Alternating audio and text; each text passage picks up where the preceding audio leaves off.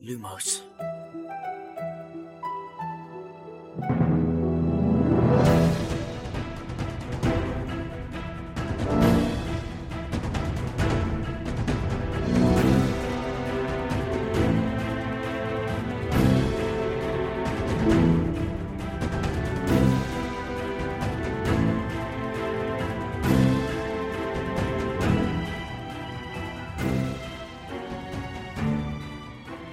سلام. اینجا لوموس کاری از سایت دمنتور و سایت مرکز دنیای جادوگری. من خشایارم. سلام بچه ها سلام من شادیم. سلام من امیدم. سلام منم میلادم. تو این پادکست ما قراره با همدیگه بزنیم به دل دنیای هری پاتر و دنیای جادوگری. می‌خوایم توی هر شمارهش بریم سر وقت یه فصل از کتابا و زیر و روش کنیم.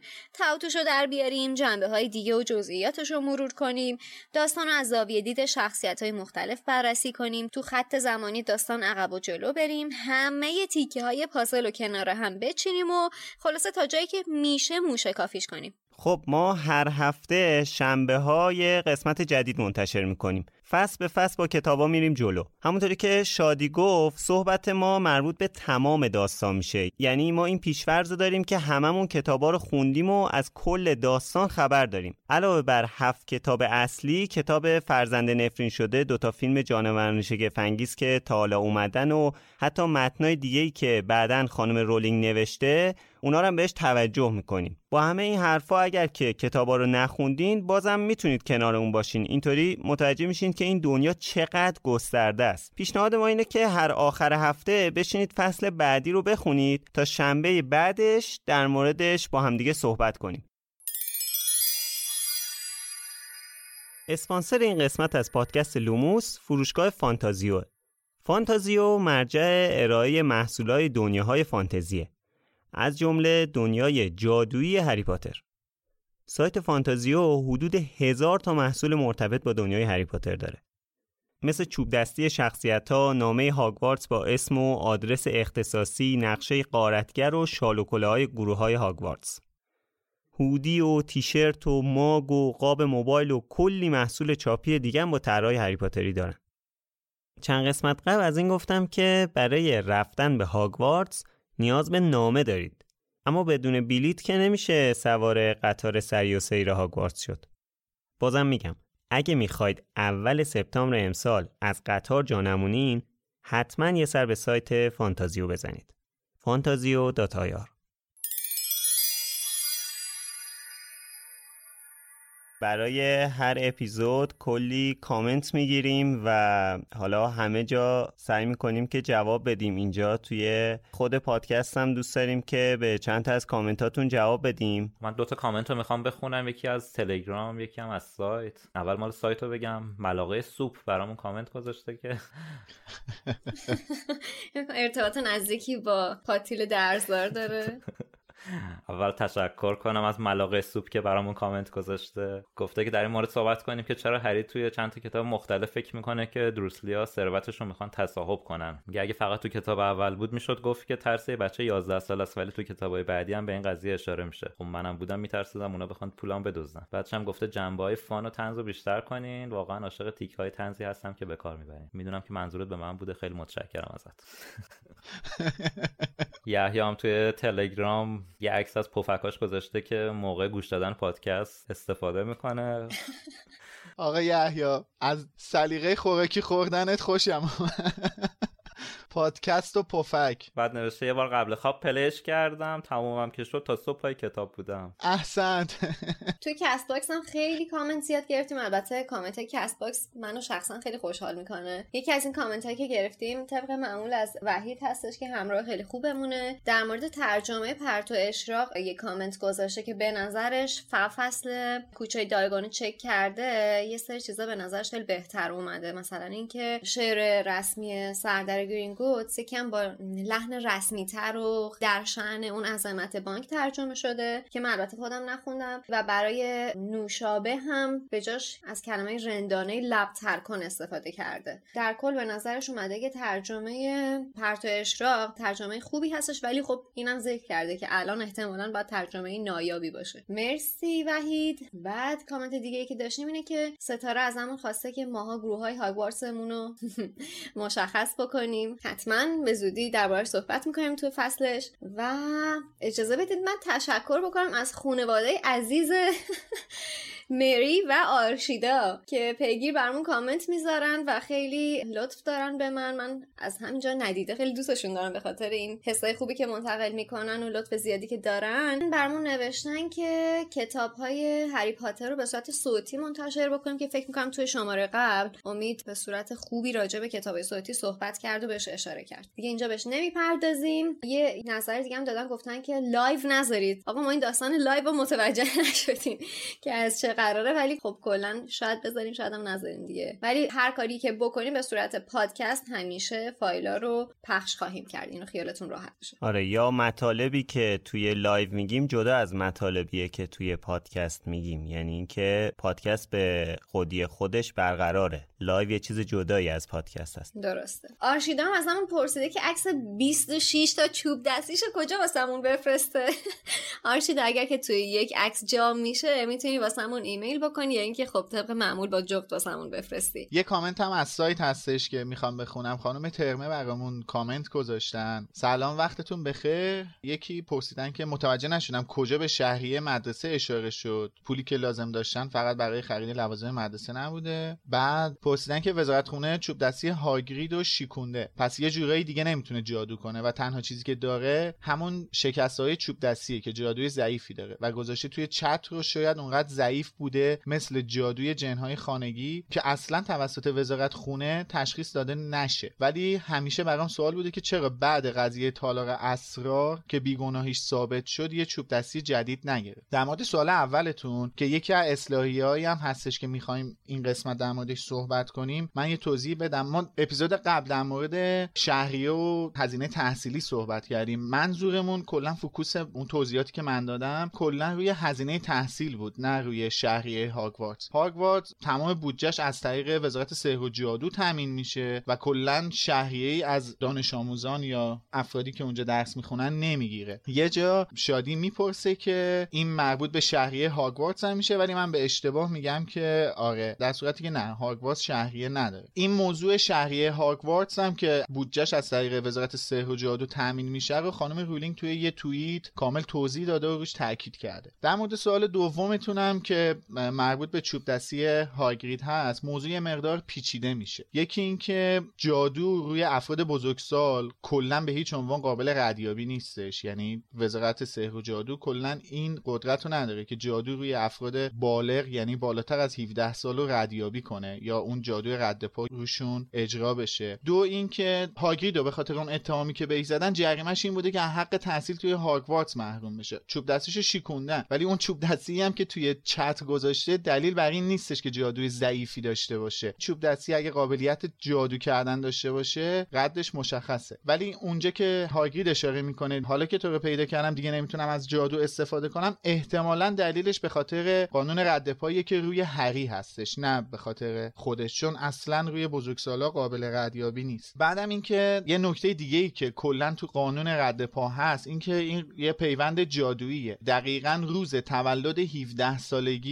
این پیوند از بین میره و اینکه کلا این پیوند جادویی بر اساس لوکیشن کار می‌کنه نه بر اساس شخص. یعنی اینکه مثلا هری توی لیتل وینجینگ زندگی می‌کنه چون می‌دونن هری اونجاست اگه رد پا یه هشداری بده متوجه میشن که کار هری بوده. یعنی بر اساس شخص نیستش. بیشتر بر اساس لوکیشن کار می‌کنه. مثلا توی ساری وقتی که یه دونه جادوی پاترونوس مثلا اجرا شده اینا متوجه خب تو ساری کی زندگی می‌کنه؟ هری پاتر زندگی می‌کنه. پس اینو هری انجام داده. یا مثلا اون داستان واسه دابی رو به خاطر اینکه اینا دیدن که توی مثلا همونجا دوباره یه جادویی چیز شده دیگه فکر نمی‌کردن دابی اومده که گفتن هری انجام داده. حالا الان که میگی مثلا اگه تو ساری انجام شده هری حتما انجام داده خب باشه مثلا بگیم توی اون منطقه فقط هریه که جادوگر. ولی مثلا تو فکر کن تو لوکیشن خانواده ویزلی مثلا یه جادویی انجام شده زیر سن قانونی. از کجا می‌خوان بفهمن اینو بهش اشاره شده تو کتاب که وزارت سحر و جادو اعتماد می‌کنه به خانواده ها که نذاره بچه های زیر سن قانونیشون از جادو استفاده کنن. توی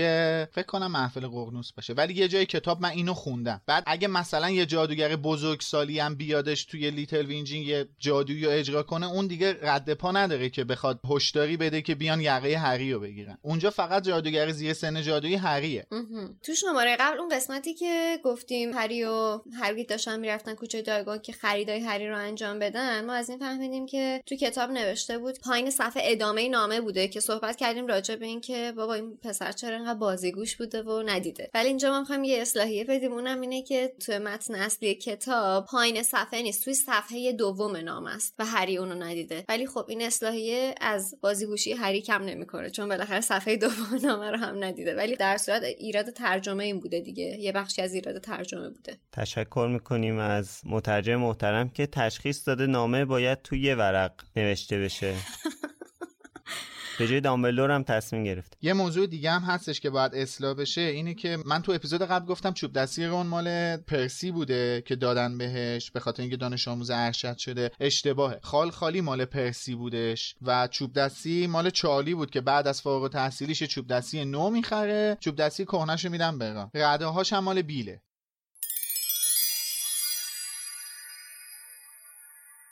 خب بریم سراغ فصل 6 یکی از فصلای فکر می‌کنم جذاب کتاب. هرچی میریم جلوتر همه فصلها جذابن ولی هی آدم میگه این فصل جذاب تره آخه واقعا این فصلای به خصوص فصلای اول که مواجهه ما با دنیای جادوگری واقعا یه جذابیت دیگه ای داره. آره به خصوص دوستیا و دشمنی ها توی این فصل شکل می‌گیره و یه جورایی دیگه نمی‌دونم یه جورایی داستان نگاه شروع میشه. آره. خب از اسم فصل شروع کنیم. اسم انگلیسیش فکر کنم یکم طولانی تره درسته؟ بله The Journey from Platform 9 and 3 Quarters که استاد کبریایی تشخیص دادن که جرنی فرام لازم نیست. ترجمه شده به سکوی 934 سفری از سکوی 934 باید می بود. بله. جذابتره. ولی خب حالا بازم خوبه. بیایید سکوی 934 رو من بپذیریم از مترجم. آخه معنی اونم خیلی چجوری میگم با مسماتره دیگه اون اسم. یعنی از اینجا به بعد قراره یه سفر عجیبی شروع بشه. آره دیگه سفریه که از اون سکو داره شروع میشه و واقعا خب نویسنده به این نتیجه رسیده عنوان فصل این باشه. نویسنده واسه خودش به این نتیجه رسیده. ما به احترامش سفری از رو حذف می‌کنیم. آره. هم توی آخر فصل قبل هم توی اول این فصل اشاره میشه که هری باید اول سپتامبر بره به ایستگاه کینگز کراس برای سفر به هاگوارتس ولی هر جا که نویسنده به اول سپتامبر اشاره کرده مترجم اول سپتامبر رو حذف کرده. من نمی‌دونم چه مشکلی با روز رفتن هری داشته. یعنی الان اکثر جایی که وجود داره من یه بارم تا ندیدم تو این کتاب به اول سپتامبر اشاره کرده باشه. همه رو حذف کرده. شاید مترجم اول سپتامبر یه اتفاق بدی براش افتاده. حال نمی کرده نه از این چهارتا هست که می‌کشن با بلا و خیر ختم میشه. اینم فکر کنم راهنمای ترجمه ایشون این بوده که تاریخ دارد بله شمسی است خیر. حذف شود بله بنویس. فلوچارت داشته. جایگزین شود. خب حالا که اشاره کردیم حذویات و تغییرات ترجمه رو می‌تونید توی سایت همزمان با انتشار هر اپیزود بخونید. خب می‌دونم که دوست داریم زود برسیم به قطار و به اتفاقاتی که توی قطار میفته و توی ایستگاه البته قبلش ولی چالش اول هری تو خونه است. اینا دوباره باور نمی‌کنن که این می‌خواد بره سکوی 9 و 3 چهارم. اصلا من نمی‌دونم چه ببخشید دوباره چه مرضیه؟ چه مرضی دارن؟ مطمئن بودم اینو می‌خوای بگی. بابا خب شما که متوجه شدین این بچه عجیب غریبه. خب دیگه حالا برای چی هی می‌زنی تو پرش؟ که نه می‌دونی هیچی اون چیز نیست اون سکو وجود نداره و فلان و اینا. ولی هرسی که امو ورنون می‌خوره واقعا آدم دلش خنک میشه. بعد یه چیز مهمتر حالا مهمتر که نه جالبتر اینه که کلا یوهو دورسلیا از بعد از ماجرای کلبه کلا یه جور ایگنور کردن یه جور نادیده گرفتن هری و پیشه خودشون کردن. یعنی اصلا توی اون چند وقتی که هری اونجا میمونه تا روز آخر ماه که قرار فرداش بره ایستگاه کینگز کراس هیچ گونه توجهی به هری نمی‌کنن. یعنی انگار که اصلا این وجود نداره. میترسن که هیچ کاری به کارش داشته باشن. جرأت دارن مگه؟ حالا جرأته که اونو می‌تونیم توی دادلی ببینیم. یعنی مثلا رولینگ یکی دو جا اشاره می‌کنه که هر جا هریه دادلی جیغ می‌زنه فرار می‌کنه. ولی باز مثلا پتونیا و ورنون کلا تو روز اصلا هیچ کاری بهش ندارن. یعنی آب و غذا هم بهش نمیدن. اتاقش یعنی اشاره می‌کنه که حتی اتاقش هم دیگه نمیاد جارو کنه پتونیا. اون خانوم وسواسی. همون جایی هم که می‌خواد به امو ورنون بگه که برسونش ایستگاه بازم باش حرف نمی‌زنه به صورت آره. هیچ واژه‌ای یا استفاده نمی‌کنه. همین که میرسونتش واقعا دستش آره. درد نکنه. خیلی لطف کرد آره خیلی در حد خودش لطف خیلی بزرگی کرده. که خودش هم گفت ما داریم میریم لندن حالا سر راه تو هم میرسونیم دیگه وگرنه احتمالاً آره اونم تازه به نظرم رو فوزولیشه می‌خواد سر در بیاره که اینا چجوری سفر می‌کنن از کجا میرن. اتفاقا می‌خواستم همینو بپرسم. این اگه خیلی پیگیر بود که واقعا سکوی 934 وجود داره بعد تشریفشو میورد پایین تا چشش درات تا ببینه. نه که بچه رو ول کنه همجوری بره بعد هی مسخرش کنه بگه که سکوی نو سه چهارم وجود نداره. آخه نه تنها اونا ولش کردن که هگرید هم ولش کرد. من موندم چرا اصلا به این نگفت سکو کجاست؟ خیلی عجیبه. آره اینکه هگرید بهش چیزی نگفته خیلی جالبه. کلا بچه رو تو نوزادی ولش کردن جلوی در. بعدم که هاگرید ولش کرد. آخه اینو بلیت بهش داده هیچ چی بهش نگفته. تو برو. دقیقا من نمی‌دونم خواستم بگم. این خواسته که خیال چی بهش میگن؟ انگار از دستش راحت بشه دست هری. بره و یه جا بندازتش. فقط داره هری یه جا پیاده کن. از ماشین بندازه بیرون. برو برو برو. خیالت راحت. دست از سرم بردار مخمو خوردی انقدر سوال کردی. نه من فکر می‌کنم به خاطر اون محموله ای که باهاش بوده یعنی اون محموله ای که از صندوق از اون بانک می‌گیره به نظرم خیلی هول بوده که زودتر بره خودش رو برسونه به هاگوارتس و تحویل بده به دامبلو دیگه این باعث شده که شاید من فکر می‌کنم اینجوری باید باشه. خیلی استرس اونو داشته که یادش رفته چیزی در مورد سکو به هری بگه. ولی در مورد اینکه ورنون چرا نرفتش یعنی اگه می‌خواست ببینه واقعا فضول بود می‌خواست ببینه سر در بیاره.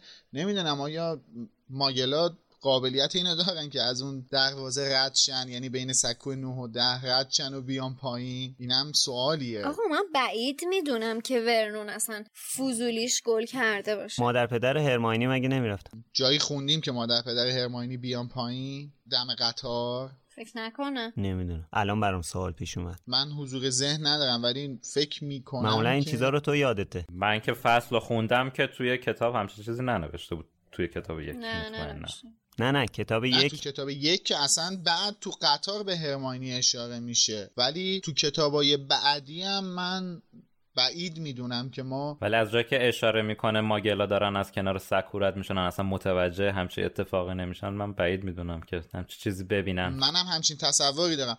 بر اساس البته بر اساس یادداشتی هم که خانم رولینگ در مورد قطار سری و هاگوارتس داره که توی سایت هست یعنی ما خودمونم از با ترجمه حسین هم هست داریم از اون استنباط به اونم می‌کنیم. به این شکله که جادوها یعنی تو اشاره شده که بزرگترین جادوها یعنی مجموعه جادو تاریخ جادوگری بریتانیا واسه این قطار و این ایستگاه در نظر گرفته شده. حالا میشه به این استنباط کردش که با توجه به این جادوها بعید می‌دونم که یک شخص ماگل بتونه بیاد پایین و کنار قطار سری و قرار بگیره. یا حتی بیاد روی خود سکوی 934 البته من اینجا حرف میلادو اصلاح بکنم. قطار سری و سیر هاگوارتس رو امین بهره من ترجمه کرده نه حسین با تشکر از امین. بله پس با ترجمه آقای بهرهمند عزیزه. حالا قبل اینکه برسیم به ایستگاه کینگز کراس یه شکی هری داره نسبت به این مسئله. هنوزم با وجود همه این اتفاقاتی که افتاده هری نسبت به اینکه اینا واقعی باشه شک داره. و ما هم همین شک رو داریم. و ورنون با این حرفی که می‌زنه باز این شکر رو میاره بالا که نکنه همه اینایی که دیدیم خواب باشه. حتی یادمه قبل اینکه کتاب هفت بیاد بعضیا می‌گفتن بدترین پایانی که می‌تونه برای کتاب باشه اینه که هری آخرش از خواب بیدار بشه. و متوجه بشه که همه اینا خواب بوده. در کاری می‌شد دیگه. آره. چه بسایی که خیلی ها هنوز به این به این داستانی که الان تو گفتی باور دارن. یعنی استنباط می‌کنم به اون جمله دامبلدور که هری توی ایسکای کینگز کراس ازش می‌پرسه که اینا همه توی سر من داره میگذره یا واقعیته بعد دامبلدور میگه که البته که تو سر تو داره میگذره ولی دلیل بر این نمیشه که واقعیت نباشه. یعنی به این جمله استنباط می‌کنن و میگن که آقا کل این داستان اصلا هری داره تو سرش میگذرونه. تخیلات هریه اصلا اتفاق نیفتاده. بعد از اون برم ما یه سری گروه افراطی داریم که میان وزیر سحر و جادو انتخابم می‌کنن. همه اونا که هاین می‌تونن به این جمله استناد کنن که واقعیت داره هر چیز فکر می‌کنن. آره دیگه میگم آقا به خط به پلات داستان بچسب. ببین نویسنده چی واسه تو نوشته. کلا وقتی که آدم می‌خواد سفر بره همطوری استرابش بالاست. حالا چه تو با قطار می‌خواد بره چه با, با هر وسیلگی می‌خواد بره تو ایستگاه قطار تو فرودگاه همش حواسش به اینه که حواسم به این باشه جانمونم از کدوم خروجی خارج بشم. همطور تنش و استراب و استرس سفر زیاده که آدم بدون از کجا می‌خواد بره. بعد این تو شرایط عادی واسه آدمای معمولی همینطوریش خیلی مطرحه. بعد چه برسه به اینکه تو حتی بیلیتی که داری اصلا احساس می‌کنین که اون سکوه اون وجود خارجی اصلا نداره. فکر می‌کنی باید خیلی زودتر بری دنبالش بگردی و پیداش بکنی. بعد همش فکر می‌کنی که نکنه یه اشتباهی شده نکنه الان جا بمونم نکنه هزار تا استرس تو فکرشه. بعد یه وقتایی فکر می‌کنه به خودش دو مرتبه شک می‌کنه که این اتفاقایی که تا الان افتاد واقعی بود؟ آیا مثلا نکنه حرفای امو ورنون درست باشه؟ آخه این چه مدل بیلیته و این صحبت تا اینکه به قول خشایر یه نشونه هایی می‌بینه که اونم واسه اولش متوجه نمیشه. فکر می‌کنه داره اشتباه می‌بینه یا یه چیزی جلو چشش پوشیده شده ندیده. مثلا ندیده که یه نفر از یه یه دیواری رد شده. فکر کرد که مثلا فقط ندیده یه نفر رد شده این متوجه نشده که چه اتفاقی افتاده. آره. و اینکه صدای صحبت کردن خانواده ویزلی رو میشنوه و خانواده ویزلی که همیشه توی سختترین شرایط به داد آدم می‌رسن. واقعا. از همون لحظات اول یه جوری این خانواده رو توصیف می‌کنه که آدم بهشون حس مثبت می‌گیره. فرد و جورج با اون شوخیاشون و اون بامزگی ها و عجیب بودنی که دارن ما رو کنجکاف می‌کنن که یه خانواده واقعا جادویی چجوری هن؟ چون خب ما خانواده جادویی ندیدیم که تا حالا. پرسی رو می‌بینیم که ارشد شده دیگه اصلا کلا با ترلی نمیشه کشیدش. بعد رون جوون و تازه وارد رو می‌بینیم. جینی رو هم می‌بینیم که اصرار داره بره هاگوارتس کنار برادراش. و خود خانم ویزلی که خیلی مهربونه و از اولین ورودش به داستان محبتاش رو می‌بینی و اینکه چقدر اهمیت میده به بچه هاش دقیقا پشتیبان بودن و supportive بودنش مشخص بود. هم به بچه هاش هم کلا رفتار مادرانه ای که داره. آره تازه اونجا هریو حتی نمی‌شناسه و نمی‌دونه اصلا کیه. ولی تا هری ازش سوال می‌پرسه خیلی مهربانانه و خیلی با محبت جواب هریو میده. یه مادر کامل. واقعا مالی ویزلی باعث میشه که جای خالی لیلی رو حس نکنه هری یه جورایی. میشه من دو تا سوال مطرح کنم؟ یکی اینکه چرا ایستگاه کینگز کراس؟ لندن چند تا ایستگاه قطار داره؟ چرا ایستگاه کینگز کراس یک و دو اینکه چرا سکوی 934 البته این سکوی 934 هم خیلی جالب نظر خود خانم رولینگ هستش که بهش اشاره می‌کنیم. ولی چرا ایستگاه کینگز کراس؟ با توجه به اینکه این ایستگاه خیلی مهمه. ما آخرین جای آخر آخر داستانم دوباره یه سر به این ایستگاه می‌زنیم. و تقریبا تو همه یعنی با این به این شکل تو همه کتاب ایستگاه کینگز کراس پدیدار میشه. تو هر هفت تا کتاب. چرا ایستگاه کینگز کراس؟ به این دلیل که مادر پدر جوآن توی ایستگاه کینگز کراس با هم آشنا شدن. چه رومانتیک؟ و جوآن اینو اصلا ایستگاه کینگز کراس رو دوست داشته از اول و خب اینو توی داستانش آورده. خیلی چیزا صرفا بر اساس این بوده که چون دوست داشته دیگه. خود همین 934 هم میگه صرفا دلیلم بود که خوشم اومد تا به ذهنم رسید. یعنی هیچ دلیلی نداره چرا سه چهارم. دقیقا اینو منم می‌خواستم بهش اشاره کنم که سکوهای دیگه ای هست. مثلا بین سکوی هفت و هشت بین سکوی 56 و مثلا هر کدومشون مسیرهای مختلفی میرن و یه یه نکته ای که دوست دارم بگم نوشته که نقل قول می‌کنم از خود خانم رولینگ نوشته دوست دارم فکر کنم که ممکن است گونه ای از قطار سریع‌السیر اورینت به سمت روستاهای جادوگرنشین در کشورهای اروپایی حرکت کنه. حالا یادتونه گفتیم که بیشتر نوشته های خانم رولینگ جنبه کارگاهی داره جنبه پلیسی داره جنبه معمایی داره تا اینکه یه داستان فانتزی باشه. یه کتاب معروف خانم آگاتا کریستی هست به اسم Murder in Orient Express قتل در قطار سریع‌السیر اورینت. قطار اورینت یه قطار که از مسکو تا لندن تقریبا تمام اروپا رو دور می‌زنه یه قطار و یکی از قدیمی ترین نوع قطارها هم هست. و جالب اینه که اینجا خود خانم رولینگ به این قطار اورینت اشاره کرده. به نظرم نکته جالبیه. این هم می‌خواستم بهش اشاره کنم. حالا منم یه سوالی می‌خوام ازتون بپرسم. درست وقتی که هری صدای صحبت کردن خانواده ویزلی رو میشنوه مالی یه سوالی می‌پرسه از بچه ها می‌پرسه که شماره سکو چند بود؟ من اینجا اصلا یه سوالی پیش اومده. مگه مالی نمی‌دونسته که واقعا فقط هم یه دونه سکو هستش که بچه ها رو به هاگوارتس می‌بره؟ مالی هم که این همه بچه داره. حالا جدا از این خودش هم احتمالا از همین سکو می‌رفته دیگه چون زمان اینا هم این راه راه افتاده بوده. حالا به آره. نظرتون چه دلیلی داشته که این سوال پرسیده؟ به نظرم هر دلیلی بیاریم مالکشیه وگرنه پس این هم آره. از اشتباهات نویسندگی. اشتباه نیستش. باز داره از این طریق به ما اطلاعات میده. ولی خب شاید روش خیلی پرفکتی انتخاب نکرده باشه. خب. نه روش خوبی انتخاب نکرده به نظر منم. و اینکه خیلی زشته چون بعدا خود خانم رولینگ میگه که همیشه قطار هاگوارتس یعنی قطار سر سر هاگوارتس از ایستگاه 934 حرکت می‌کنه. دیگه اون سوال پرسیدن نیازی نیست. حالا تو انگلیسی من الان یادم نیست چون اصلا تو فارسی فارسیش هم دقت نکردم. تو انگلیسی همینو واقعا نوشته یا تو انگلیسی نمی‌دونم. من فارسی شو دیدم بذار چک کنم. تو انگلیسی هم بچه ها هستش. الان آره اینجا نوشته مالی می‌پرسه که نه what's the platform number می‌پرسه. عجیب. بله اینجا به یکی دیگه از اشتباهات نویسندگی ما اشاره کردیم که خدایش اشتباه نیستش دیگه. آقا باگ قبول کن چرا قبول نمی باگ یعنی یه چیزی که false information باشه.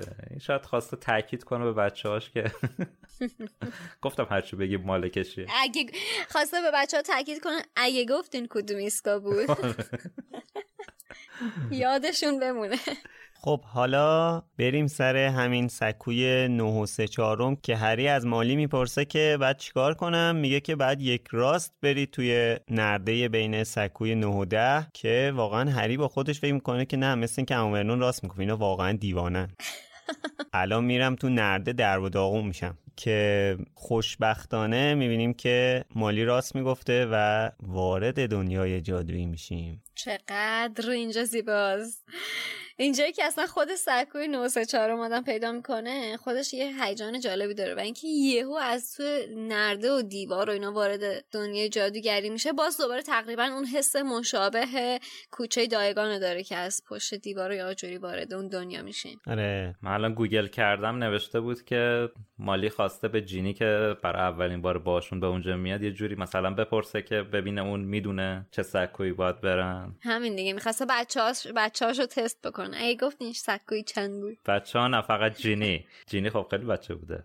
برای بار دیگه ثابت شد که نویسنده آری از خط است. بله بله. خب اینو, اینو ما می‌ذاریم قضاوتش رو به عهده شنوندگان عزیز می‌ذاریم. خب فرد و جورج زخم هری رو می‌بینن میشناسنش. بعدش هم که رون از هری می‌خواد که بیا تو کوپه هری بشینه و اینجا آغاز اون دوستی بزرگ داستان شروع میشه که چالش های بسیاری هم داره به خصوص توی کتاب چهار و کتاب هفت که بیشتر می‌خوایم در مورد این صحبت کنیم. اینجا هری موش رون رو هم می‌بینه توی کوپه که حالا خالخالی ترجمه شده و این همون آدمیه که پدر مادر هری رو فروخت تا این بلا سر هری بیاد. مامان تا سه سال متوجه این داستان نمیشه تا سه سال از شروع داستان متوجه این داستان نمیشیم. آره. تقریبا می‌تونیم 15 16 سال 14 15 سال دیرتر میگن البته یه چیز جالبی که هست اینه که هیچ کدوم ما بار اولی که این کتابو خوندیم هرگز نمی‌تونستیم حدس بزنیم که یه موش چقدر تو سرنوشت هری تاثیر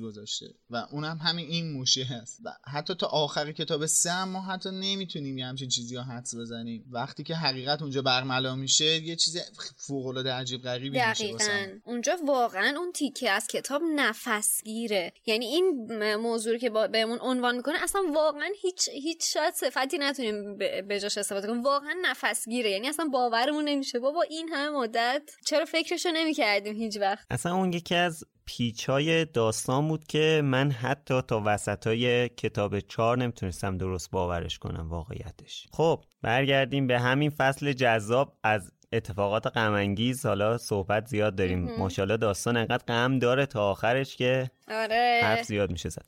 ببین فعلا این, این فصل می‌خوایم حال کنیم بیشتر.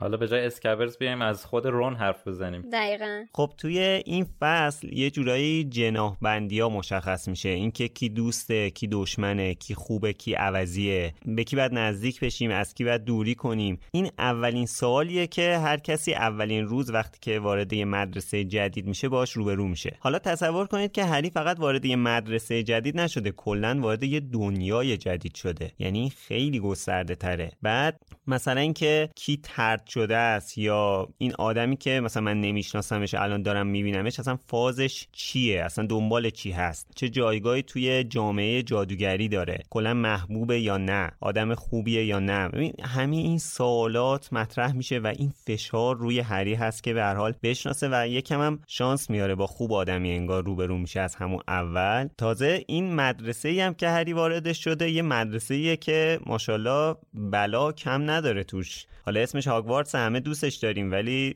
دیگه می‌دونیم دیگه. خیلی هم حالا میگه هاگوارتس امترین جاییه که توی آره جهان هست ولی ام خیلی هم, نیست تو همون نقطه ام داره اتفاق میفته چیزی که می‌بینیم همه بلا توی هاگوارتس نکته که هست اینه که این اتفاقایی که الان حالا هم شادی هم خشایار دارن بهش اشاره می‌کنن از زمانی شروع میشه که هری وارد هاگوارتس میشه. یعنی یا ما بدترین اتفاقای تاریخ هاگوارتس زمانی بوده که تام توش درس میخونده که تالار اسرار باز می‌کنه. و این 5 6 سالی که 6 سالی که هری توش داره درس می‌خونه اتفاقای بعدش شروع به رخ دادن می‌کنه. و یعنی قبلش از هر که همه یعنی آرزوشون اینه که توی هاگوارتس باشن. حتی چه می‌دونم خود سیریوس اشاره می‌کنه که خیلی خوبه توی اینجا زندگی کرد. البته به عنوان یه آدم آزاد. یا خود خود مالی مالی و آرتور اشاره که می‌کنن توی هاگوارت زندگی می‌کردن چه روزگار فوقالعاده و شادی داشتن. به خاطر همینه که میگم این اتفاقای تلخ و وحشتناک و دردآور و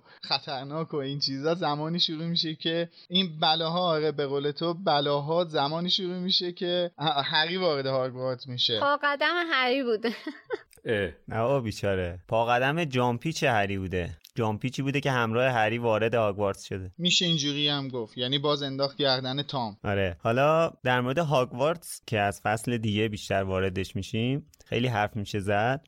الان می‌خوایم در مورد شخصیت ها بیشتر صحبت کنیم چون خیلی شخصیت های جدیدی رو توی این فصل می‌بینیم. دقیقا. یه چیز دیگه ای که این فشار رو روی هری باز بیشتر می‌کنه شهرت هریه. دقیقا هر جا میره میشناسنش. در حالی که اون هیچی از دنیایی که توشه نمی‌دونه. وقتی هم که فرد و جورج هری رو می‌شناسن کم کم این خبر خیلی سریع پخش میشه که هری پاتر اومده به هاگوارتس و خب این هر کی هری رو می‌بینه میگه هری پاتر. کم کم هری داره به این مسئله عادت می‌کنه دیگه. در حالی که اون فقط یه پسر بچه است که می‌خواد توی مدرسهشون دوست جدید پیدا کنه. معمولا وقتی که میری مدرسه جدید خب می‌تونی خودت اون شرایطی که پیرامونته رو شکل بدی از خودت یه شخصیت جدید نشون بدی. ولی همه در مورد هری پیشینه ای دارن یه قضاوتی دارن که هری نمی‌تونه اون شخصیتی که از خودش می‌خواد رو شکل بده. دقیقا حتی شناختی دارن ازش که خودش هم نداره. آره بعد همین باعث میشه که وقتی که مثلا هری جلوی رون اسم ولدمورتو میاره رون یه قضاوتی در موردش می‌کنه در حالی که اصلا همچین چیزی نیست. درسته. این فصل بهمون نشون میده که دوستی چقدر برای هری مهم بوده. چقدر بهش نیاز داشته چقدر می‌تونه دوست چقدر می‌تونه دوست خوبی باشه. البته اولش که هری خیلی حس تنهایی می‌کنه میره توی کوپه همه اکیپا دور هم جمع شدن و کوپه ها پر شده و اینا. هری مجبور شده بره یه جای تنها و خلوتی بشینه. برای خودش که سر کله رون پیدا میشه.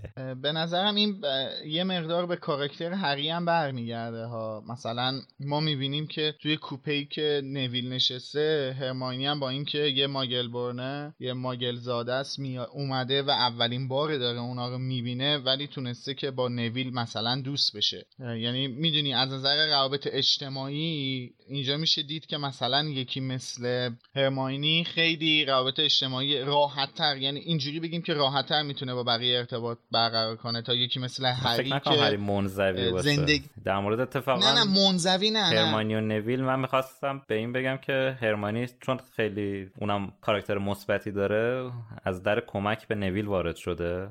با اینکه اولین بار داره میبینش خواسته بهش کمک کنه که وزقش رو پیدا کنه. آه اتفاقا جالبه. می‌دونی من اشارم به این بودش که لاقل مثلا هرمانی نرفته که یه جا تنها بشینه. مثلا سعی کرده که خودشو توی جام توی جمع وقف بده ارتباط اون رفته داناییاشو به رخ اونا بکشه. اصلا آره اون واقعا رو مخ.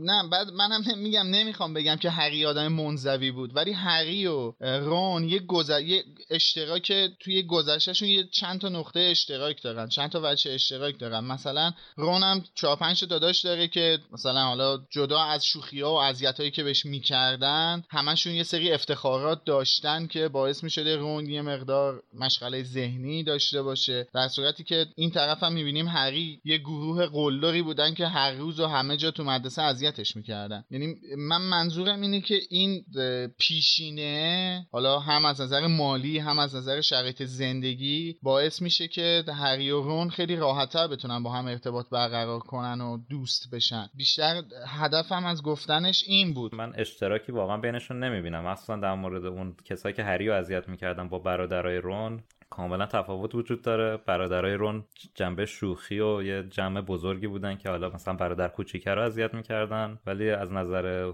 برخوردی که با هری می‌شد یه برخورد آزارگونه بود که اصلا آسیب روحی داشت می‌دید. در مورد وضعیت مالیشون هم حتی تفاوت وجود داره. ولی هری چون می‌خواد که مثلا رون احساس بهتری پیدا کنه داره حرفایی در مورد وضعیت مالی می‌زنه که مثلا اون حس بد از رون بگیره. و کلا هم رون بچه حسودیه. آره ولی واقعا هم رون تو شرایطی زندگی هری تو شرایطی زندگی می‌کرد که شباهت داشت به شرایط رون از نظر مالی. مثلا هری هم لباس کهنه های دادلی رو برمیپوشی. هری هم توی زیرزمین زندگی می‌کرد. شاید پتونیا و ورنون زندگیشون مثل آرتور و مالی نبوده. ولی شرایطی که هری توش زندگی می‌کرد شبیه رون بود. بعد من اصلا من اصلا قلدری دادلی و اکیپش رو با شوخی های حالا میشه گفت فرد و جورج اصلا مقایسه نمی‌کنم. ولی توی ذهن رون از برادرهای بزرگترش مثل پرسی مثل چارلی مثل مثل بیل یه قول ساخته شده بود تو ذهنش که این یه مقدار مثلا خود رونم بهش اشاره می‌کنه دیگه. میگه اگه من حتی سرپرست دانش آموزان بشم دانش آموز ارشد بشم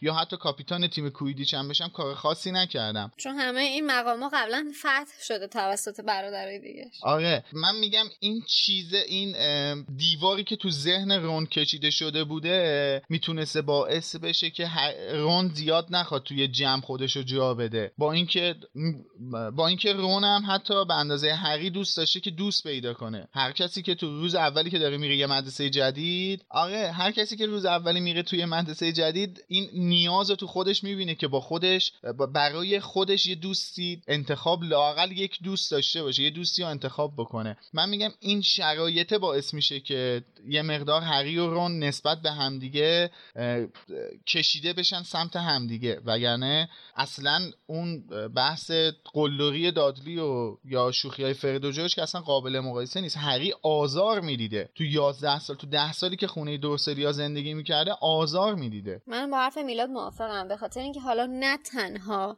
هری و رون با هم دیگه همچین اشتراکی داشتن.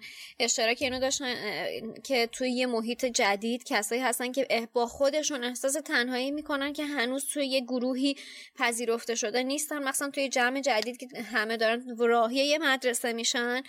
نه تنها تازه فقط هری و رون که حتی هرماینی و نویل هم به نظر من تو این دسته یه جورایی می گنجن به خاطر اینکه هر کدوم از این چهار نفر بذارید این اصطلاح استفاده کنیم به جاش دیگه. مثلا یه جورایی منزویان هری به خاطر اون تمام مشکلاتی که می‌دونیم رون به خاطر همه این دلایلی که میلاد الان شمرد و توی کتاب نوشته. هرماینی خب به خاطر اینکه یه کمی از نظر بیرونی یه کمی انگار آدم هرسی به نظر می‌رسه یا کلا رئیس بازی می‌خواد در بیاره یا خودش رو برتر می‌دونه هم باز دور برش رو یه جوری خالی می‌کنه. آدمو تو همون به قول معروف first impression می‌تونن بفهمن که خب این اوه این از اون دختر است پس ما خودمون ازش دور کنیم. به خصوص همین اتفاقی که واسه رون هم افتاد. از طرفی واسه نویل هم همینطوره. نویل هم یه بچه مظلوم شاید یه جوری بی دست و پاس که همه فکر می‌کنن که یه کمی مثلا این گیجه آره دست و پا چلفتی یا گیجه اینا هر کدوم وجه اشتراکشون اینه که تنها موندن یه جورایی. با هنوز تیمی نجوشیدن به اون صورت. واسه خاطر همین همین باعث میشه که اینا تبدیل بشن به یه گروه. جذب هم دیگه بشن یه جورایی. آره.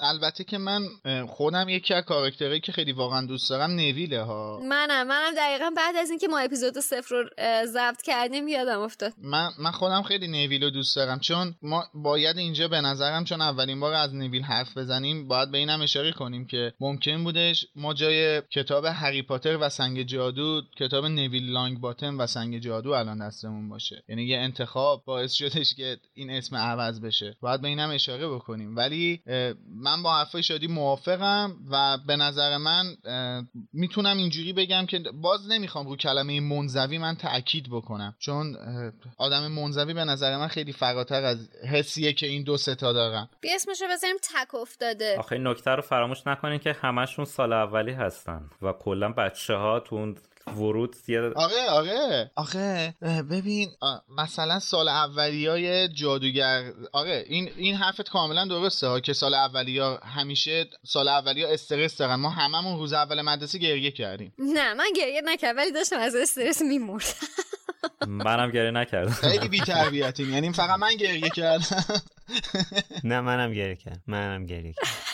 من من واقعا گریه کردم. با اینکه خیلی دوست داشتم برم مدرسه چون من چند تا خواهر برادر بزرگتر خودم داشتم. یعنی یه چیزی مثل جینی همه خواهر برادرش از خود همه برادرش ازش بزرگتر بودن. می‌رفتم مدرسه. من واقعا دوست داشتم برم مدرسه. ولی وقتی رفتم تو اون جمع روز اول تو اون هم همه قرار گرفتم واقعا یه, یه ترسی منو گرفتش. آره ترس داره واقعا. من گریه نمی‌کردم دیدم همه دارن گریه می‌کنن منم گریم گرفت آهان تو جب تو همزاد پنداری کردی. آره منم تو جب قرار گرفت من داشتم از خجالت آب می شدم ولی من خودم این حرف تا قبول دارم که سال اولیا دچار استرس هستن و اون استرسه به خاطر اون توی اون نیاز دوست پیدا کردنم خیلی خودشو نشون میده. ولی حرفای شادی حرفایی هم که شادی زد جالب بود. اینکه این چهار نفر بچه اشتراکای زیادی با هم دیگه دارن. سه تاشون که تنها هن تک فرزندن و تو تنهایی بزرگ شدن. هم نویل هم هرماینی هم هری و چهارمی هم دست کمی از اون تک فرزنده نداره. یعنی هی می‌زدن تو سرش باره گم شد مثلا فرد و جورج اینجا می‌بینیم ما می‌بینیم می‌دونیم رون چقدر استرس داره. فرد و جورج قشنگ ایستگاه اینو تو ایستگاه سکوی 934 گرفتن دارن اذیتش حالا اینا در آینده میشن پنج تا دیگه که لونای عزیزم هم بهش اضافه میشه. اونم به خاطر عجیب غریب بودن همه ازش دوری می‌کنن. آره آینده دور. آره. دقیقا. ببین اینا همه اشتراکه ها. دقیقا اشتراکه. آره. و حتی جینی هم. ما ما می‌فهمیم که وضعیت اجتماعی جینی فوقالعاده بده. یعنی تا سال سوم چهارم جینی وضعیت اجتماعیش فوقالعاده بده. اصلا نمی‌تونه با کسی دوست شه. چون هری انقدر هری دوست داشته یعنی یه حالت همیشه یه حالت استرس خیلی زیاد داشته اطراف هری تا اینکه هرماینی بهش کمک می‌کنه این یه مقدار خودش جمع جور می‌کنه تو کتاب شاهزاده دورگه که جینی داره به یه بلوغی می‌رسه. ولی در مورد دوستشون اینم باید بگیم که هری خوراکیاشو با این به اشتراک می‌ذاره. خیلی حس خوبی هم از این کار بهش دست میده. جدا از اینکه آره. سعی می‌کنه از نظر مالی هم زیاد ناراحت نشه. واقعا دوست خوبیه. تو جمله خشایار یه نکته ای بود که می‌گفت هری دوست خیلی خوبیه. یعنی این خودش این چیزی که تو گفتی امید اولین نشونه است. یعنی که از یه دوست خیلی خوبه. یعنی خشایار هم اشاره کرد. هری دوست خیلی خوبیه. چون دوست نداشته تا حالا تو زندگیش و می‌خواد که دوست داشته باشه. دقیقا.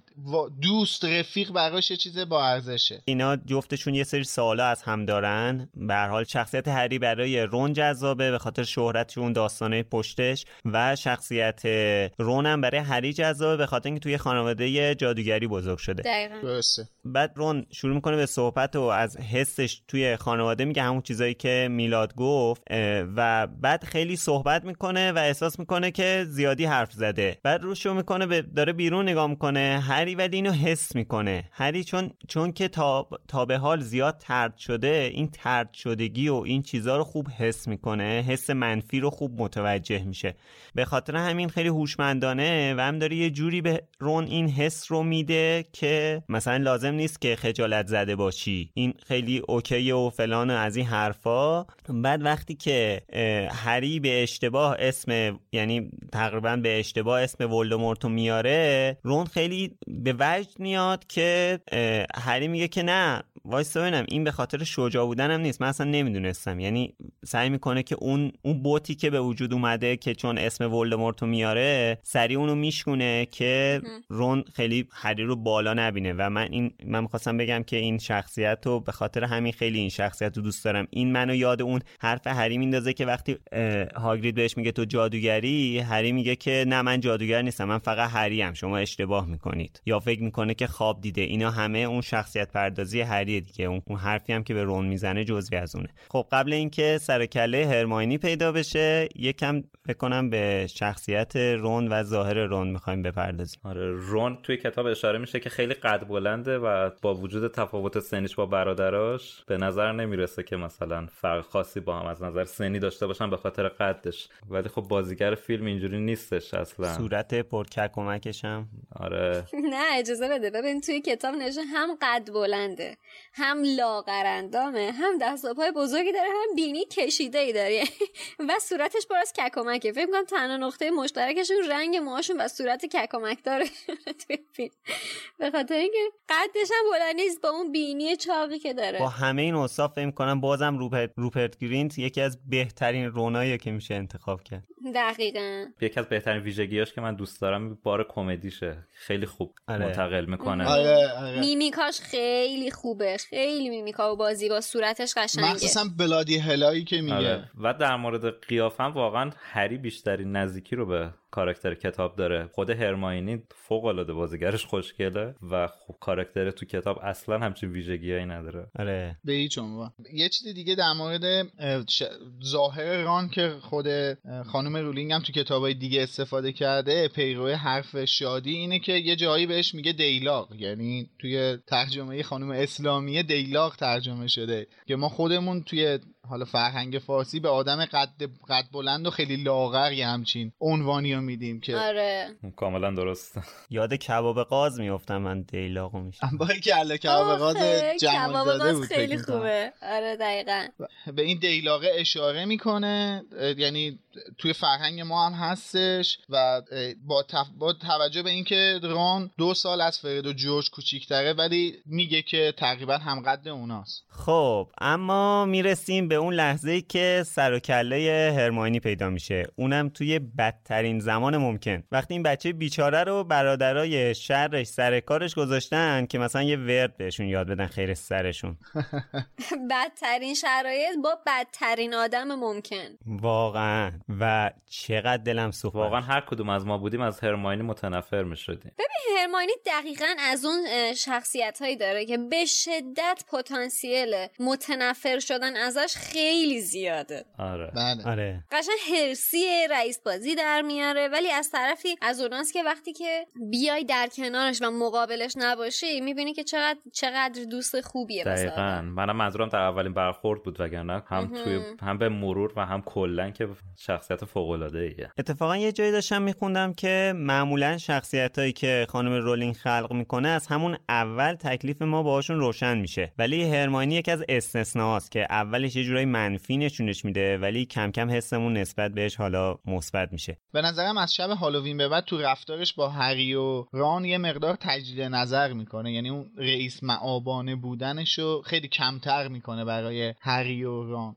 و بعدش اون دیالوگ خیلی قشنگش که آخر توی ته کتاب میگه که میگه که من فقط کتاب رو حفظ کردم ولی نیاز به شجاعت و اینا هست. اصلا یه جورایی ورق و برمیگردونه. دقیقا. واقع بینیش در واقع. حالا اینو می‌خواستم بگم که هرماینی چجوری توصیف شده؟ گفته که یه دختر با موهای پرپشت قهوه‌ای دندونای جلویی درشت و البته با یه لحن رئیس معابانه. همجوری که هممون گفتیم به رنگ پوستش اشاره نشده. به رنگ پوستش اشاره نشده و واقعا می‌تونه اینم یه دلیل خوبی باشه تا یه بازیگر رنگین پوست جاش بیاد. من کلا با این حرکت نه تنها مشکل نداشتم که موافقم بودم. آره حالا معلوم نیست که اینا بعدا خواستن چیز کنن بعدا خواستن با این جوی که الان تو این سالهای اخیر پیش اومده اومدن این حرکت ها رو بزنن یا اینکه از اول آخه خود رولینگ هم نگفته به نظر من سیاه پوسته. گفته که من مشخص نکردم دیگه. فکر کن جرأت داشته باشه که چیزی رو مشخص کنه اصلا. اون اصلا خودش همچین عقایدی داره. یعنی اصلا چیزی نیست که بگیم کسی اونو تحت تاثیر قرار داده یا اجباری براش گذاشته که همچین سیاستی در پیش بگیره؟ ولی خب حالا متاسفانه خیلی انتقادات زیادی شد نسبت به انتخاب آره. بازیگر فرزند نفرین شده. بیشترم به نظرم ایرانی ها انتقاد داشتن. من نمی‌دونم چرا انقدر ناراحت شدن. هنوزم همین جوره به نظرم ما باید یه نکته در نظر بگیریم. اینکه حالا رنگین پوست ها یا همون سیاه پوست ها توی جامعه بریتانیا و فرانسه جز اقلیت نیستن. یعنی افراد زیادی هستن توی بریتانیا و فرانسه زندگی می‌کنن که سیاه پوستن یعنی چیز عجیبی نیستش. آره. طبیعی بود که یکی از این سگانمون حالا سگانه که نمیگن همین سه تا شخصیت های اصلیمون سیاه آره، پوست باشه. ممکنه. یه چیز عجیبی نیست. در اینکه در ادامه اون سیاست بوده شکی نیست. من فکر کنم انتخاب اما واتسون تاثیر بسزایی داشته روی این مسئله دیگه. یعنی بیشتر به خاطر همین مخالفت و کراشی که همه روی اما واتسون داشتن. دقیقا برای همین بوده اینکه ذهنیت ما رو اینا بهتر کنم دقیقا. این انتخاب اما واتسونه به نظر من یه مقدار برعکس انجام داده. یعنی یه تبلیغ برعکسی رو کرده نسبت به هدفی که خانم رولینگ داشته. شاید هم تو اون دوره بازیگر مد نظری که رنگین پوست باشه رو نتونستن پیدا کنن که دیدن گزینه بهتر اماه اما رو انتخاب کردن. و یعنی شاید از اول یه همچین هدفی رو داشتن به اون شخصیت مد نظر نرسیدن به اون بازیگر مد نظر نرسیدن. ولی میگم در کل چیز عجیب غریبی نیست تو جامعه بریتانیا و فرانسه. رنگین پوستا جز اقلیت خیلی کم جمعیت نیستن که ما بگیم که عجیب غریبه. نه هستش زیادن. آدمای رنگین پوست توی جامعهشون زیاده. اصلا چیز عجیبی نیستش. خب با وجود اینکه رون از اول تلاش می‌کنه هر جوری شده هرماینی رو ترد کنه ولی هرماینی خیلی سریع جایگاهش رو تو داستان مشخص می‌کنه. یه جورایی از همین اول اون اکیپ اصلیه می‌گیره. نمی‌دونم چه رازی توی محبوبیت این شخصیت نافتد چون از همون اول خیلی تلاش میشه که منفی دیده بشه. اسم هرماینی هم تو کتابای فارسی هرمیون ترجمه شده. البته کلا اسم سختیه. تو کتاب چهارم هم خود نویسنده به این اشاره می‌کنه که اسم سختی بوده برای خارجی ها ولی خب به نظر من یکی از وظایف مترجم اینه که کتاب صوتی رو گوش بده. موقع ترجمه. حالا اون زمان قدیم قطعا دسترسی به کتاب صوتی سختتر بوده. یا حتی گزینه دوم بوده که بعد از متوجه شدن همچین اشتباهی تغییرش می‌دادن تا اینکه یه اسم اشتباه همینجور تو همه چاپا تو همه کتابا بمونه. باز جای شکرش باقیه که مثل اون ترجمه عربی که گفتی. چی بود اسمشون؟ تارق و مراد. آره جای شکرش باقیه که تارق و مراد نبوده و حالا حداقل یه ذره شبیه اسم اصلی هستش. تو این روند قطار یه چیزی هم که به نظر من تو اول داستان به رابطه بین هری و رون کمک می‌کنه این خوراکیایی باحالیه که از چرخ دسته می‌گیرن و وارد وارد کوپهشون میشه و به واسطه اون خوراکی ها که هری کاملا صفر کیلومتر بوده و رون کاملا مسلط بوده به همش باعث میشه که دیالوگ بینشون پیش بیاد. گفتگو پیش بیاد و اینا بتونن بیشتر با همدیگه صحبت داشته باشن تا اینکه بخوان تو سکوت بگذرونن و بشناسن همدیگه آره. و اینکه واقعا ها واقعا یکی از هیجان انگیزترین اتفاقات تو این قطار هم دقیقا این چرخ دستی است. واسه هممون هم جالبه به نظرم. حالا من یه خاطره یادم بیاد تعریف یادم بیاد تعریف بکنم واسهتون. این آب نباتای برتی باتسو که درست دارم میگم دیگه. بله درسته. بله. آره. برهیباتو که میارن میفروشن و اینا امتحان می‌کنن مدل مختلف داره دیگه تمای مختلف داره. بعد ما همیشه خب واسمون خیلی سوال بود. یک یه بارم اینجا می‌بینیم توی این کتاب یه بارم اگه اشتباه نکنم توی کتاب سه هستش که پسرا تو خوابگاهشون دارن مدل مختلفشون می‌خورن و تجربه می‌کنن. فیلم سوم تو تو فیلم سوم آره. ما خیلی تو این داستان بودیم که بابا این این چه جوری می‌تونه باشه چه مزه می‌تونه داشته باشه. بعد دقیقا تو برمیگردم دوباره تو اون بازه که ما مدرسه می‌رفتیم. کلاس فکر کنم دوم راهنمایی بودیم. بعد یه مامان یکی از دوستام یه box آب نبات های برتی باتس یکی از دوستام از کانادا آورده بود. بعد این آورده بود اینا رو مدرسه. ببین ما اصلا اولا که باورمون نمی‌شد. فکر می‌کردیم با اینا واقعا ممکنه آب نبات های جادویی باشه. بعد امتحان می‌کردیم که ببینیم خب مثلا چطوری. و چون تعدادمون هم زیاد بود 25 نفر بودیم فقط بعضی اجازه داشتن که امتحان کنن من یادمه که یه دونش رو برداشتم و امتحان کردم و خیلی مثلا احساس کردم که آب نبات صابون بود که خوردم. یعنی بوی صابون می‌داد قشنگ. نه شیرین بود نه هیچ احساس می‌کردم. حالا مثلا دهنم باز کنم یه حباب گنده جلوی دهنم می‌زنه. آب نبات مزه صابونه. خلاصه خواستم بگم که این داستان خوردنی ها و شکلات قورباغه‌ای ها و همه این چیزایی که از چرخ دستی هری خرید خیلی به صمیمیتشون و اول ارتباطشون و شکلی گرفتن ارتباطشون خیلی کمک کرد احساس می‌کنم. منم خالم برتیبات رو از آمریکا آورده بود برام. منم یه چند تاشو خوردم خیلی بدمزه بود بقیه‌شو رو خواستم دیگه نخورم دست نزنم بهش. یه جا قایمش کردم چند سال بعد پیدا کردم همش کپک زده. آخه. ماشاءالله. خیلی باحال بود خلاصه. این به نظر من این المان خوراکی ها که یه چیزای کاملا متفاوت از خوراکی های دنیای ماه یکی دیگه از اون الماناییه که نشون میده این دنیای جادوگرا یه دنیاییه واسه خودش. دقیقا. آره هری دنبال مارس میگشت که با چیزای دیگه روبرو شد. آره باری که الان مثلا هری تو اون چرخ دستی دنبال مترو و مارس و این چیزا میگشته. ولی یهو می‌بینه مثلا آدامس بادکنکی اعلا و برتیبات و قورباغه های شکلاتی و پیراشکی کدو تنبل. یعنی مثلا اینا چیزایی نیستش که به ذهن آدم برسه. اینجا هم که در مورد شکلات ها بچه ها با هم صحبت می‌کنن رون به هری در مورد این شکلات های قورباغه توضیح میده که مترجم محترم کلا توضیحات در مورد شکلات قورباغه رو حذف کرده که نزدیک سه چهار خط خیلی تشکر. می‌کنم واقعا. اینجا رون بهش میگه که اصلا قضیه این شکلات های قورباغه چیه؟ توش کارته برای جمع کردن عکسش ساحره و جادوگرای معروفه. خب استاد به این نتیجه رسیدن که اینا رو لازم نیست ما بدونیم. اتفاقا در مورد همین چیز کارتی هم که هری در مورد دامبلدور می‌خونه پایین آخرش می‌نویسه که پروفسور دامبلدور به موسیقی و بولینگ علاقمنده که خب مثلا اصلی که به موسیقی مجلسی chamber music و یه نوع خاصی از بولینگ بولینگ ده پین علاقمنده.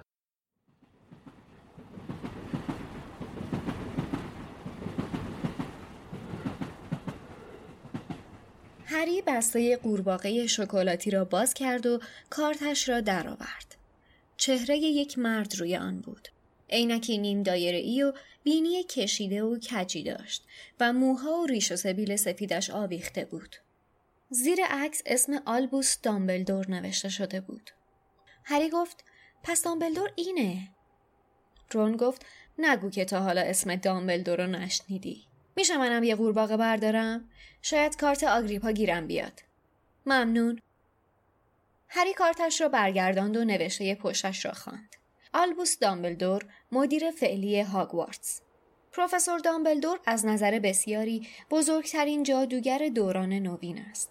عمده شهرت خود را مدیون شکست گریندلوالد جادوگر سیاه در سال 1945 و کشف دوازده کاربرد خون اجدها و نیز فعالیتش در زمینه کیمیاگری به همراه همکارش نیکولاس فلامل است. پروفسور دامبلدور به موسیقی مجلسی و بولینگ ده میله علاقه مند است.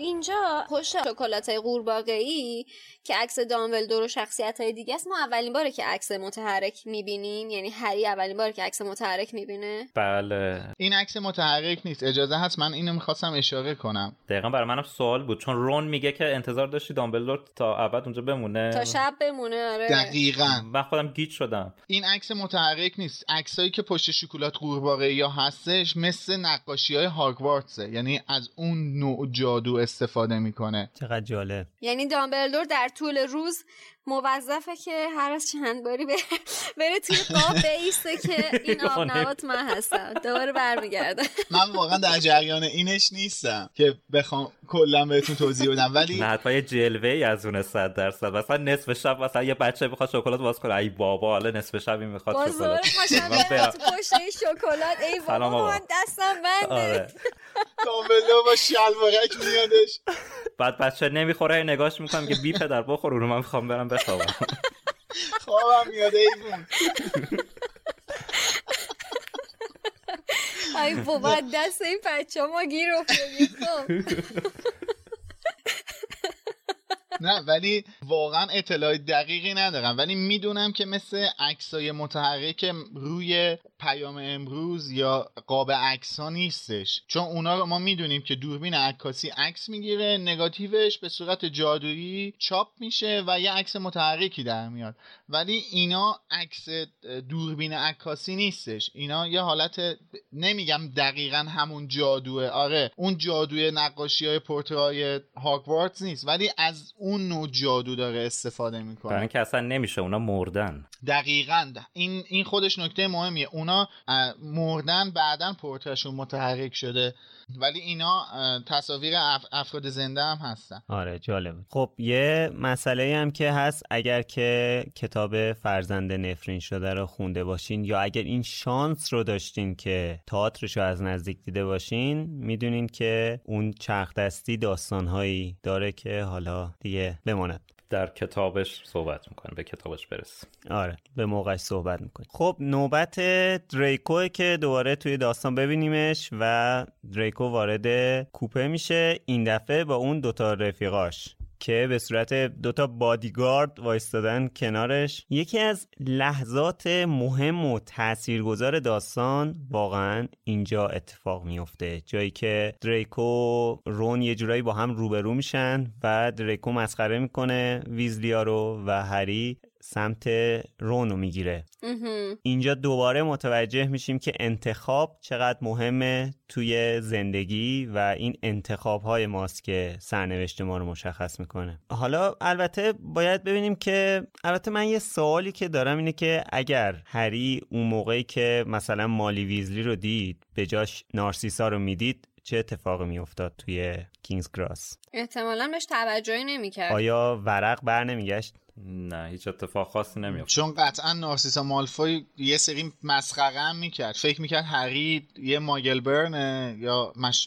ماگل زاده است که بلد نیست بری سکوی 934 و مسخرهش هم می‌کرد. نه تنها راهنماییش نمی‌کرد یه دونه هم می‌زد پس از کله قطعا نگاه بالا به پایینم قطعا داشت. شاید اگه مثلا دریکو بعضی از کلماتش رو توی همون مزون خانم مالکین و حتی توی کوپه یه ذره کلماتش رو بهتر انتخاب می‌کرد شاید یه سری مسائل خب یکم تغییر می‌کرد. این مدل در واقع رویاروییشون با هم دیگه. هرچند که بعدا یکم خانم رولینگ فکر می‌کنم که یه ذره دلش برای دریکو و برای حتی لوسیوس میسوزه. آخه همینجاش هم دریکو کم نذاشت. دیگه هرچی خواست آره. گفت به اینا. صحبت کلمه هم نیست. صحبت کلا لحن رفتار بالا به پایین رفتار خود برتر دون هستش. این نشون داره میده دیگه. کلا این توی شخصیتشه تو ذاتشه. ولی می‌دونید که خانم رولینگ میگه که توی کتاب هفت به خاطر درخواستی که جیسون آیزاکس ازش کرده به لوسیوس رحم کرده و لوسیوس رو نکشته. یعنی توی کتاب 6 در واقع فکر کنم. واقعا؟ آره. چه آبرو ریزی بزرگی. برای کی؟ خیلی زشته. انگار مثلا من بازیگر یه فیلمی باشم برم به نویسنده بگم میشه منو نکشی؟ من کلا concept این حرفو ولی fun و شوخی در نظر می‌گیرم. یعنی واقعا اینجوری من بعید می‌دونم که نویسنده تصمیمش رو به خاطر حرفای بازیگر عوض کرده باشه. نمیگم همچین حرفی نزده میگم کلا به محض fun گفته به احتمال. من در کل هم تصورم این نیستش که کلا رولینگ به لوسیوس مالفوی ترحم می‌کنه. چون ترحمی هم نیست. آره به دریکو چی؟ چون برگردیم به دریکو بیشتر داشتیم در مورد دریکو حرف می‌زدیم. تقصیر من شد. آره. دریکو آره. دریکو من فکر می‌کنم چرا؟ بهش ترحم می‌کنه و شخصیت دریکو رو از کتاب محفل از کتاب شاهزاده دورگه یه مقدار متفاوت تر می‌کنه. به خاطر اینکه فکر می‌کنم خود رونینگ به این نتیجه می‌رسه که دریکو قربانی یه سری حماقت های جامعه ای میشه که توش زندگی می‌کنه که اون شکلی شده. بعد فکر می‌کنم که اون اوج عصبانیتش رو رولینگ دیگه بعد از اون سکتوم سمپرا سر دریکو خالی می‌کنه و بعد دیگه از خر شیطون میاد پایین دیگه. میگه این دیگه بلایی که بعد سرش میومد اومد دیگه بس دیگه. اتفاقا به نظر من بزرگترین ترحم رولینگ به دریکو همونجاس که اسنیپ میاد و دریکو رو نجات میده. یعنی اصلا به نظرم اگه قرار بودش دریکو قربانی بشه اگه قرار می‌خواست دریکو رو قربانی کنه اصلا اون پیمان ناگسستنی بین نارسیسا و اسنیپ هیچ وقت اتفاق نمیافتاد تو داستان. آره. به نظرم اینا رو هم بذاریم برای بعد. آره خب. حالا جزئی تر بعدا صحبت می‌کنیم در موردش. دوباره اگه بخوایم به مهمترین بحثی که سر این صحنه هست که همون مسئله انتخاب هریه برگردیم انتخابی که هری می‌کنه خب از این نظر مهمه که همین مسائلی که گفتم در مورد اینکه هری وارد یه دنیای جدید شده خب این نیاز داره که یه اکیپ بسازه و مالفوی میاد این پیشنهاد رو بهش میده که وارد اکیپ اونا بشن. این یه اکیپیه که آماده است و هری حالا می‌تونه یک جایگاهی داشته باشه توی این اکیپ. ولی هری انتخاب می‌کنه که با رون و حالا بعدا هرماینی یه اکیپ جدید بسازن. و خب این انتخاب مهمیه. یه اکیپ رو باید از صفر بسازن اونا. اگه ما بودیم واقعا چیکار می‌کردیم؟ آیا می‌رفتیم توی اکیپ که از قبل یه اکیپی هستن یا اینکه یه اکیپی خودمون میساختیم؟ آیا می‌تونستیم خودمون یه اکیپ بسازیم؟ این سوالیه که احتمالا خودمونم باهاش روبرو شدیم در طول زندگیمون. ما که اکیپ ساختیم الان. بله الان اکیپ ما رو میشنوید. خب هری خیلی جاها به غریزش اعتماد می‌کنه و پشت اون غریزش وای میسته. حتی اگه به ضررش تموم شه که خیلی جاها به ضررش تموم میشه مثل بحثی که فکر می‌کنم سر کشته شدن سیریوس هم همین غریزش بود که این بلا رو سرشون آورد. دیگه به عواقبش فکر نمی‌کنه. و حالا هری ویزلیا رو انتخاب می‌کنه که ویزلیا تبدیل به خانوادهش میشن. اوایل بیشتر دوستشن تا دیگه واقعا تبدیل به خانوادهش میشن و بعدا هم که اصلا دیگه باهاشون وصلت می‌کنه دیگه و این خانواده بودن به وجود میاد. یه مسئله دیگه هم که هست یعنی که فکر کنم کلا هری به خاطر اینکه بالاخره توی این ده یا سالی که پیش دورسلیا زندگی می‌کرده احساس ظالم و مظلوم بودن و تونسته حس بکنه خودش توی اون موضع قرار داشته فکر می‌کنم یه جورای احساس پشتیبانی کردن از اون قسمت ضعیفتر یا اون افرادی که نیاز به پشتیبانی دارن رو هم در وجود خودش داره فکر می‌کنم یه جورایی. بر همین هم هستش که بین این دوتا خانواده خب طبیعتا خانواده ویزلی رو انتخاب می‌کنه و رون رو اینجا انتخاب می‌کنه که می‌خواد می‌خواد ازش پشتیبانی بکنه در برابر یه آدم قلدری که اومده داره قلدری می‌کنه واسه رون. و اینم بگیم که اسکبرز هم از بچه ها دفاع می‌کنه. آره آره. چند تا جای کوچیک از بچه ها دفاع می‌کنه که یه جاش هم باعث مرگش میشه دیگه. آره. اینو بعدا دنباریک توضیح میده تو کتاب سه که چرا این کار کرده. اونجایی که سیریوس و ریموس احاتش کردن صحبت که می‌کنه میگه که من رون با کی دوست شد؟ با هری پاتر. من اونجا انتخاب کردم که پیش این باشم جام امتره. و توی این چند سالم ازشون حمایت کردم. به خاطر اینم یکی از دلایلش این بوده که نسبت به بقیه مرگخوارها یه احساس هرسی هم پیدا کرده بوده. یعنی یه جور عقده پیدا کرده بوده و از اونجایی که مالفویا یکی از معروفترین مکرارها بودن اینطوری انتخاب پس همچنین هم نخواسته از بچه ها دفاع کنه. آره آره یه, یه جور خودش هم عقده داشته و بف... یعنی اصلا یه جوری هم به این موضوع اشاره می‌کنه که بیشتر هوای کار خودشو داشته نه اینکه بخواد از اونا دفاع بکنه. یعنی پیش هری میمونه می‌بینه روم با هری دوست شده می‌بینه خب هری پس من جام امنه دامبلدور مراقب هریه.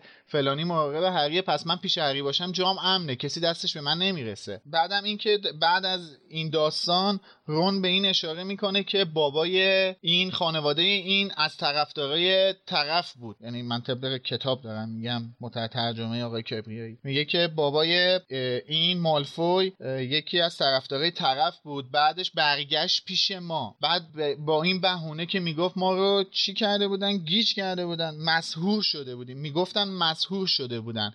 احتمالا اینجا منظور اون تلسم فرمانه. یعنی منظورشون این بوده که تحت تلسم فرمان بودن که طرفدار ولوموت بودن و اینو بهونه قرار دادن. که البته بعدا می‌دونیم که اینجور نبوده. خود هری واقعا الان اون لحظات آخری که قطار داره به مقصد می‌رسه واقعا هیجان زده است. از اون ورم هرماینی میاد مثل مادرها سر اینا که چرا هنوز لباساتون رو نپوشیدین و اینا. اون اشتیاق و هم هم اشتیاق و هم استرس رو برای بچه ها بیشتر می‌کنه که بالاخره دارن. با آگوارت می‌رسن. خب خود رون هم با اینکه از خانواده جادوییه قطعا براش هیجان انگیزه که داره به هاگوارتس برای اولین بار راه پیدا می‌کنه. دیگه چه برسه به هری؟ کلا مثلا با قطار اومدن به هاگوارتس یکی از اون نقطه های شروعی هستش که ما رو داره آماده می‌کنه که خب یک سال تحصیلی که شروع میشه. خیلی هیجان برای خود من اینجوری ها. وقتی که تصویر آشنای قطار رو ما می‌بینیم میگیم که خب حالا یک سال دیگه دوباره داره شروع میشه. اون حس آشنا و حس مثبت و خوب و هیجان انگیز و در ما داره به وجود میاره و بعدم حالا میریم و به اون لحظه هیجان انگیز اولین بار مواجه شدن با هاگوارتس یا خونه دومشون از الان به بعد مواجه میشیم و در نهایت هم می‌رسن به نقطه اوج این فصل که مواجهه با قلعه زیبا و بزرگ هاگوارتسه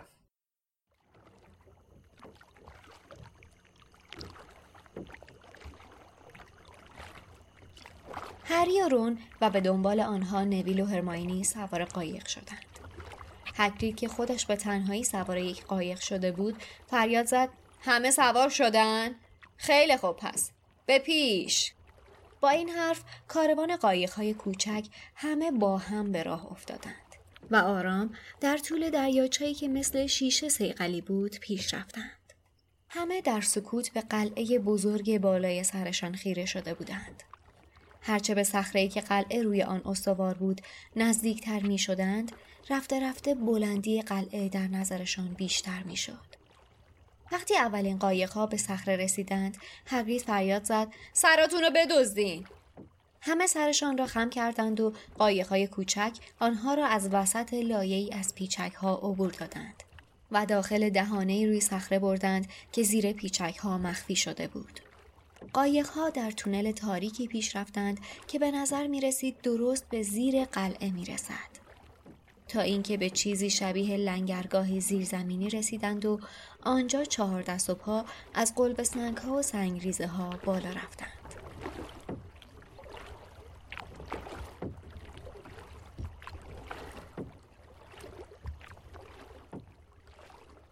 از قطار هم که پیاده میشن هری با هاگرید روبرو میشه بعد از اینکه با دروسلیا بوده اولا اولین باره که توی محوت هاگوارتس هگرید رو می‌بینه و هگرید هم سال اولیه رو صدا می‌کنه تا با قایق به سمت قلعه برن که این خودش یکی از روش های منحصر به فرد ورود به قلعه برای سال اولیاست فقط. به نظرتون این که سال اولیا با قایق میرن و ما اولین بار از ذهن هری با قایق داریم به سمت قلعه ای میریم که یکی از دوست داشتنی ترین جاهای دنیای جادوگریه چیز جالبی نیست. با توجه به این که هری اولین بارم به وسیله قایق و هگرید اومد رفتش که بره کوچه دیاگون آره. این... و باز هم با هاگرید. آره و باز هم با هاگرید. من فکر می‌کنم خود خانم رونینگ یه خاطره خیلی جالبی باید از قایق داشته باشه که اینجا قایق و یه وسیله منحصر به فرد انتخاب کرده. خیلی چیزای دیگه می‌تونست باشه.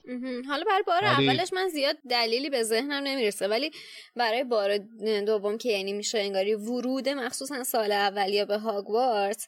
به نظرم شاید انعکاس اون عظمت و بزرگی قلعه توی آب که دو برابر انگاری نشون میده یه جورای ابهت و انگار اون تاثیر اولیه‌ای که قراره تو ذهن سال اولیا بذاره رو پررنگتر و تاثیرگذارتر می‌کنه. شاید ممکنه مثلا به این علت بوده که حالا ورودشون بر سال اول رو با قایق در نظر گرفته.